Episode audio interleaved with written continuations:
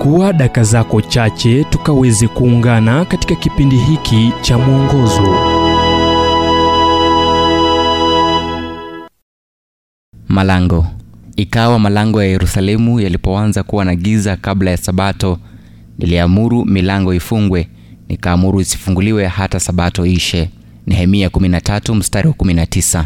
Zuru mji wa kale wa Yerusalemu leo na utaona mabaki ya angalau malango matano: lango la Yopu kutoka kipindi cha kampeni, na lango la Sayuni linaloashiria kung'ang'ana kwa watu wa Kiyahudi, lango la dhahabu karibu na mahali pa hekalu ambapo kila mara palitumika kama picha ya mbinguni ambayo Wakristo wameikumbatia katika nyimbo na mashairi, lango la Mtakatifu Stefano na lango la Damaski kutoka kipindi cha Rumi Byzanti.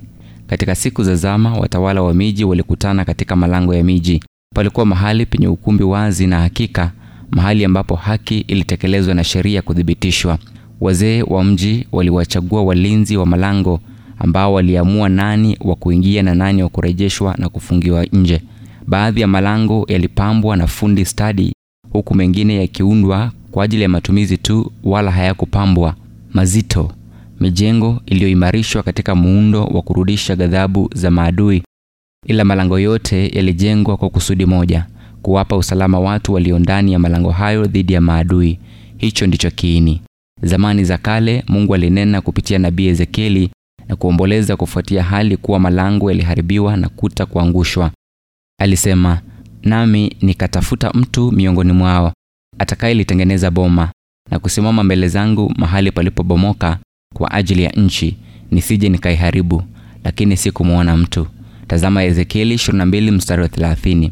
Na alipata nani? La kuhuzunisha, hapakuwepo wa kusimama na kutegemewa, lakini si kuona mtu. Mungu aliongeza nukuu. Malango yanawakilisha mistari tunayochora tukisema, kile kilicho nje hakiruhusiwi katika nyumba zetu, huku wakatili wakiwa si tisho tena.